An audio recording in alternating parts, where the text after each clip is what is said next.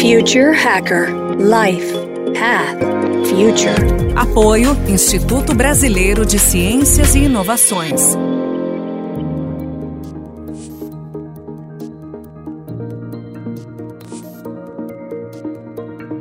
Olá pessoal, bem-vindo ao Future Hacker.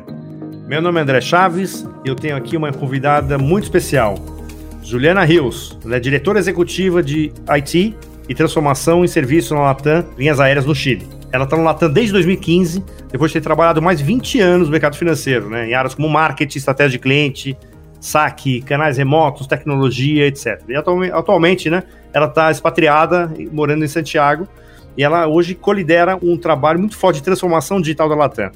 Ju, bem-vinda! Olá, André. Olá, pessoal aí escutando. Prazer estar aqui, estou super contente. Feliz de contribuir aqui com o projeto e, e contar para vocês um pouco aí das questões que a gente está vivendo aqui na, na indústria e também no mundo da tecnologia. Vamos lá, Ju. É, você está capitaneando né, uma transformação digital né, uma das maiores empresas né, da América Latina, uma empresa com de um setor extremamente importante. Quais os principais desafios que você tem enfrentado, tanto dentro quanto fora do mercado? Os desafios são muitos. Eu acredito que a, a transformação digital ela deve partir para a empresa entender bem a ambição que ela, que ela quer colocar, né? Quer se colocar e entender bem também qual é o seu ponto de partida. Para que a transformação seja, é, seja real, você precisa estabelecer metas ambiciosas, né? Como, por exemplo, é, viabilizar 100% de automatização, 100% de efetividade. Você tem que colocar uma ambição superior ao seu status naquele momento, certo? Com base nessa ambição, a gente precisa aceitar e revisar bem, é, rever e repensar as regras de negócio da companhia, a, regra, a maneira como a companhia opera e simplificar. No mundo de hoje que as pessoas vivem, né, com a tecnologia na mão, a gente tem que pensar que tudo que a gente faz, não somente pensando na tela, no desenho, tal como foi no passado, como a gente imaginava a interação com o cliente, mas tudo que a gente faz e como a gente se define como companhia tem que poder ser transmitido naquele landscape, naquele, naquele é, equipamento que na verdade é onde a gente deveria, com a transformação digital, é assim que a gente está apontando aqui na companhia, a gente quer que tudo seja possível de ser resolvido na mão do cliente, né? Então, para isso, você tem que permitir que o cliente consiga entender o que você quer transmitir para ele na primeira tela, no primeiro contato, e que a cada clique que ele faça, ele não tenha que fazer o scroll da tela para ler no detalhe, para saber mais, porque na hora que isso começa a complicar a experiência, o cliente vai buscar ou uma outra solução, um outro competidor, ou vai buscar é, canais que você também não quer que necessariamente sejam os canais preferenciais de atendimento, como por exemplo um contact center. Daí vem um primeiro desafio grande, que eu considero interno, André, que é o desafio da mudança cultural, que tem que vir e tem que acontecer junto com a transformação digital. É fundamental que a companhia que realmente queira fazer a transformação digital tenha disposição por reposicionar a maneira como trabalha e, e redefinir um pouco dos paradigmas que tem pré-transformação digital. Isso para efetivamente você conseguir chegar nos dilemas e nos problemas e, e, eliminar os vícios que a gente tem no dia a dia, né? No que a gente conhece de como a gente opera. A minha recomendação de verdade aí é partir colocando sempre junto negócio e tecnologia. Tem que o modelo antigo, né, onde negócio pedia tecnologia, definia e tecnologia codificava, isso não existe mais hoje em dia. Isso tem que morrer com transformação digital, na verdade, ou sem transformação digital. Mas você tem que ter essas equipes não somente trabalhando juntas fisicamente, mas também com as mesmas metas, se possível trimestrais, para que permitir justamente que essa equipe se autorregule, que cada equipe se autorregule e que se organize para entregar e buscar o resultado que foi colocado, né? A ambição que foi, que foi imaginada. E isso por si só, em geral, é um, é um processo difícil. A gente, na companhia, que trabalhou com o conceito de company in the company. Então, a gente criou como se fosse uma companhia dentro da companhia, onde a equipe teve total autonomia para reconstruir e redefinir toda a plataforma tecnológica. E, com isso, recriar a transformação digital. O segundo grande desafio interno que eu vejo é que essa transformação ela tem que passar e você tem que passar a ter uma mentalidade de processo completo. Né? Então, se você vai, por exemplo, trabalhar numa redefinição do produto que você vende, você tem que pensar que esse produto tem que poder ser, ser devolvido da mesma maneira. O exemplo clássico que a gente conhece, que acho que a maioria das pessoas já usou hoje em dia, muita gente, que é o exemplo da Amazon, né? Que é tão fácil comprar quanto é fácil, de certa maneira, devolver. Não tem um questionamento, não tem uma dificuldade. Tem um processo que você segue aquele processo de devolução e você consegue retomar. Não dá, por exemplo, para você pensar num processo de compra sem pensar no processo da devolução. Em como fazer fácil para o cliente, tão fácil quanto comprar, ele desistir, por qualquer razão que seja, daquela compra. E isso sempre é um desafio. Mas essa possibilidade de pensar em, nos processos end-to-end -end é o que viabiliza você efetivamente conseguir fazer uma transformação digital completa. Eu conheci alguns casos de empresas que estavam fazendo uma transformação digital, pelo menos acreditavam que estavam, mas diziam que, por definição, falavam, eu vou fazer uma transformação digital no meu processo de venda. Isso para mim não é uma transformação digital. Na verdade, é uma automatização, é uma digitalização, mas não é uma transformação. Para você transformar efetivamente, você tem que repensar o processo de ponta a ponta. É o segundo dilema interno. O terceiro dilema interno, para mim, que é o talvez o mais estrategicamente falando, o mais importante, é a questão da revisão da arquitetura da empresa, a arquitetura de sistema, a arquitetura tecnológica.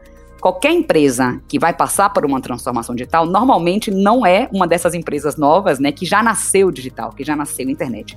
Então, o que a gente tem normalmente como história, as grandes corporações em geral têm, são todos os sistemas legados, né? Todas as, as integrações antigas, muita aplicação vivendo em máquina física que ainda não está em cloud. Então, toda essa revisão é o ponto de partida. Então, a partir de, de, uma, de uma redefinição com conceitos de construção, de, de isolamento do, de, de capas na arquitetura, com integração em real time, com desenvolvimento de business capabilities que sejam independentes e que possam ser administrados de maneira mais rápida e de maneira mais eficiente, é um ponto de partida fundamental para conseguir é, efetivamente avançar com essa, essa revolução dentro da companhia, que é o, a possibilidade que a transformação digital traz. E, obviamente, que eu acho que uma coisa que também tem que, para falar a última coisa interna, para mim é a questão da, da omnicanalidade. Na verdade, não dá para fazer uma transformação digital pensando no canal digital somente, quer dizer, no telefone ou na internet, né, no, no, no web.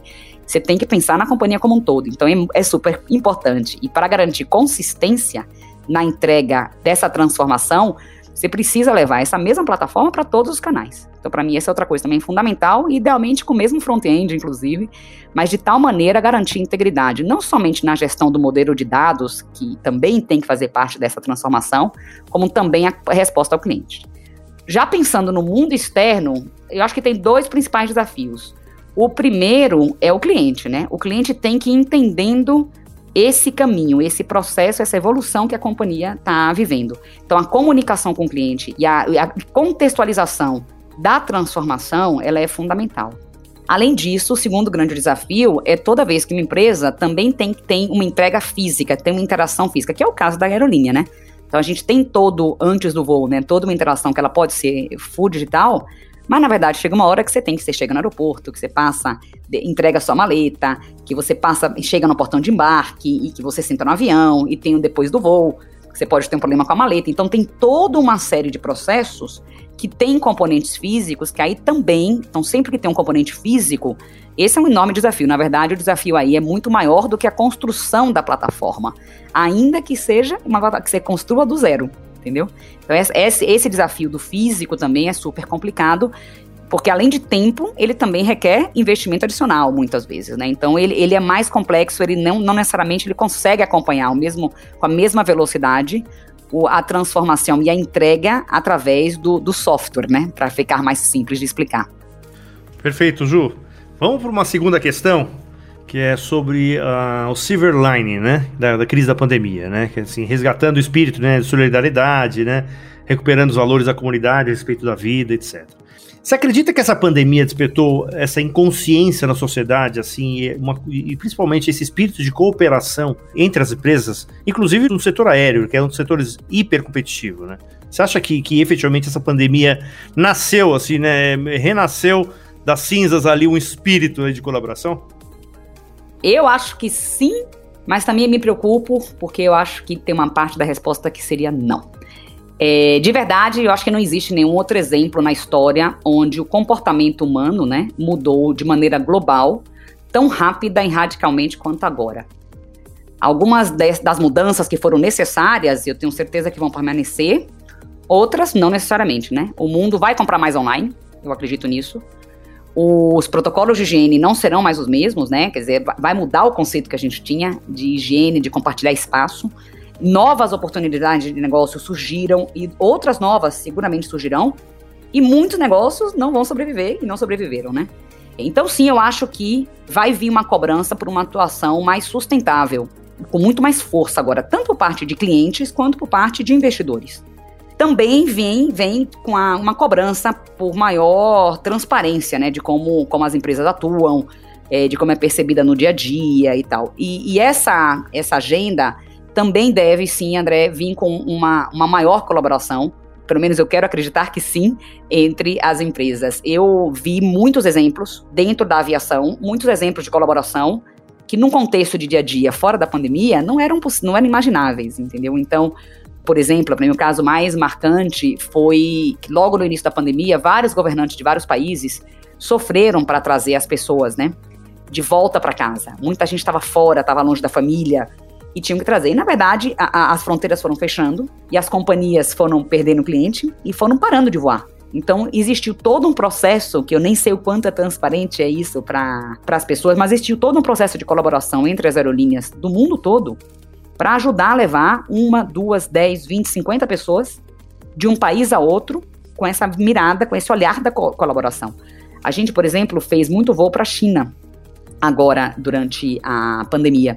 E esses voos, que na verdade tinham um objetivo muito mais de carga, eles também transportaram muita gente como passageiro, transportaram passageiros para poder levar as pessoas de volta para casa. Então, tudo isso vinha muito dessa questão da, da colaboração. Então, eu acredito que sim, que tem aí algo que deveria é, mudar na, nessa inconsciência, que eu adorei a maneira como você falou, de maneira inconsciente na sociedade, que deve despertar para a gente ter uma maneira diferente de, de ver e de interagir, né, e, e de trabalhar uns com os outros.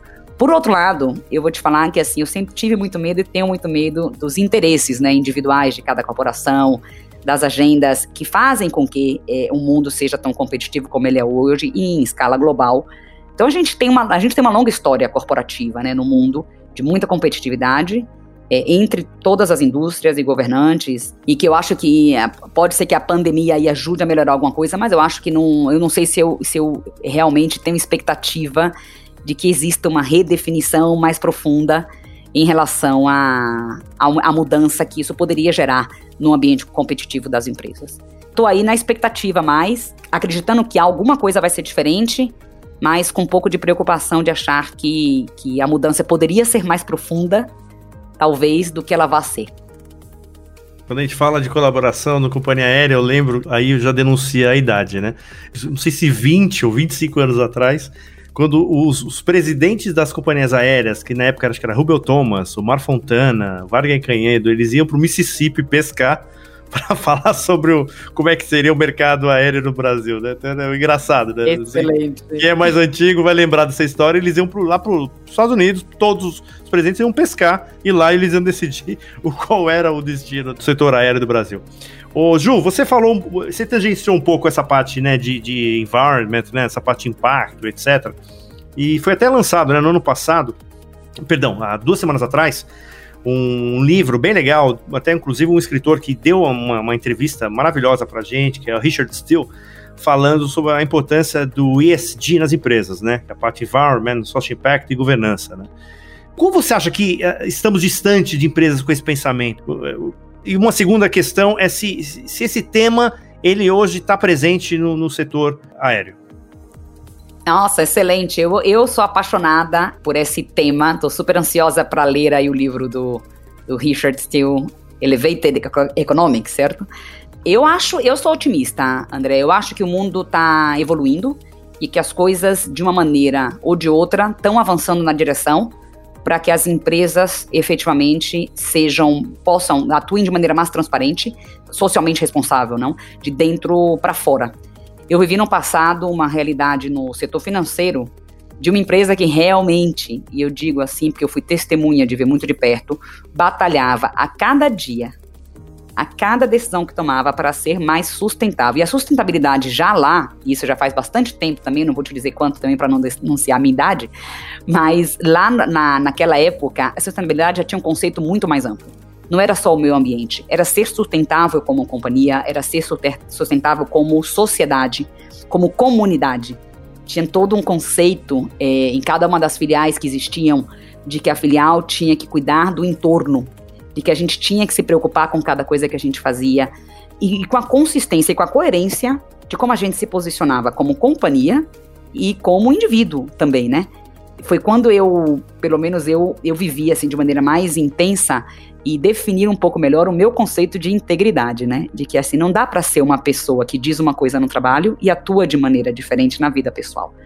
A gente é íntegro, íntegro é ser uno, né? É ser um.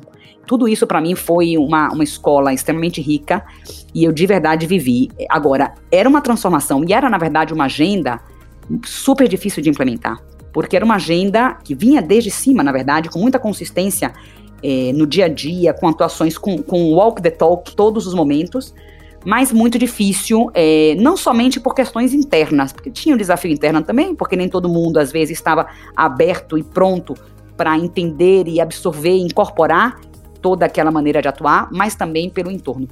Mas isso já faz bastante tempo, e quando eu olho o mundo hoje, eu acho que, em geral, o nível de consciência é muito superior. Naquele momento a gente parecia meio alien, para sendo muito sincera, dessa minha sensação. Quando eu falava com colegas do mesmo setor, de outras indústrias, e na verdade a gente é, fazia um, até piada da, da cultura que a gente estava construindo e tinha criado dentro da companhia. E eu morria de orgulho, na verdade, e ficava super triste de ver aquilo. Mas hoje em dia, eu só comprovo que aquilo que foi, que eu vivi lá atrás, na verdade, era algo fundamental e é algo fundamental no mundo e na vida. A problemática dessa questão, ela é mais intensa em alguns setores, eu acho que está mais e menos desenvolvida em, em, em setor, também em comparação em determinados setores. No mundo aéreo, isso, desde eu, eu tô, você sabe, como você mesmo comentou, eu tô aqui há cinco anos vivendo essa, essa, esse mundo que é encantador, que é fascinante, mas que também tem desafios completamente difíceis. É, e, e, completamente distintos dos, dos desafios que eu vivi no passado, né? A, a, a poluição, por exemplo, é um tema é, de base geral da indústria né, aérea, por questões do combustível, por questão também da quantidade de, de, lixo que a gente acaba gerando em cada voo e como evoluir com isso, como melhorar com isso, né? Tem todo um tema de, de você não somente dizer que faz e dizer que é, mas realmente ser, que eu acho que a gente está no processo, né? Mas eu acho que a gente ainda tem um caminho longo. A gente ainda tem que fazer muito para merecer ter um título, tá entre os índices, né, dos melhores ESG aí do mundo, como, como tanta companhia já tem hoje em dia, mas a gente ainda tem muito o que fazer. Nossa indústria tem um desafio distinto, né, por conta das características básicas da, da indústria, mas eu acho que tem muita coisa. Eu, por exemplo, sempre me incomodei com a bolsa plástica que vinha em volta não sei se você também já se incomodava com isso quando eu voava em cada voo, desde antes de estar trabalhando na indústria aérea.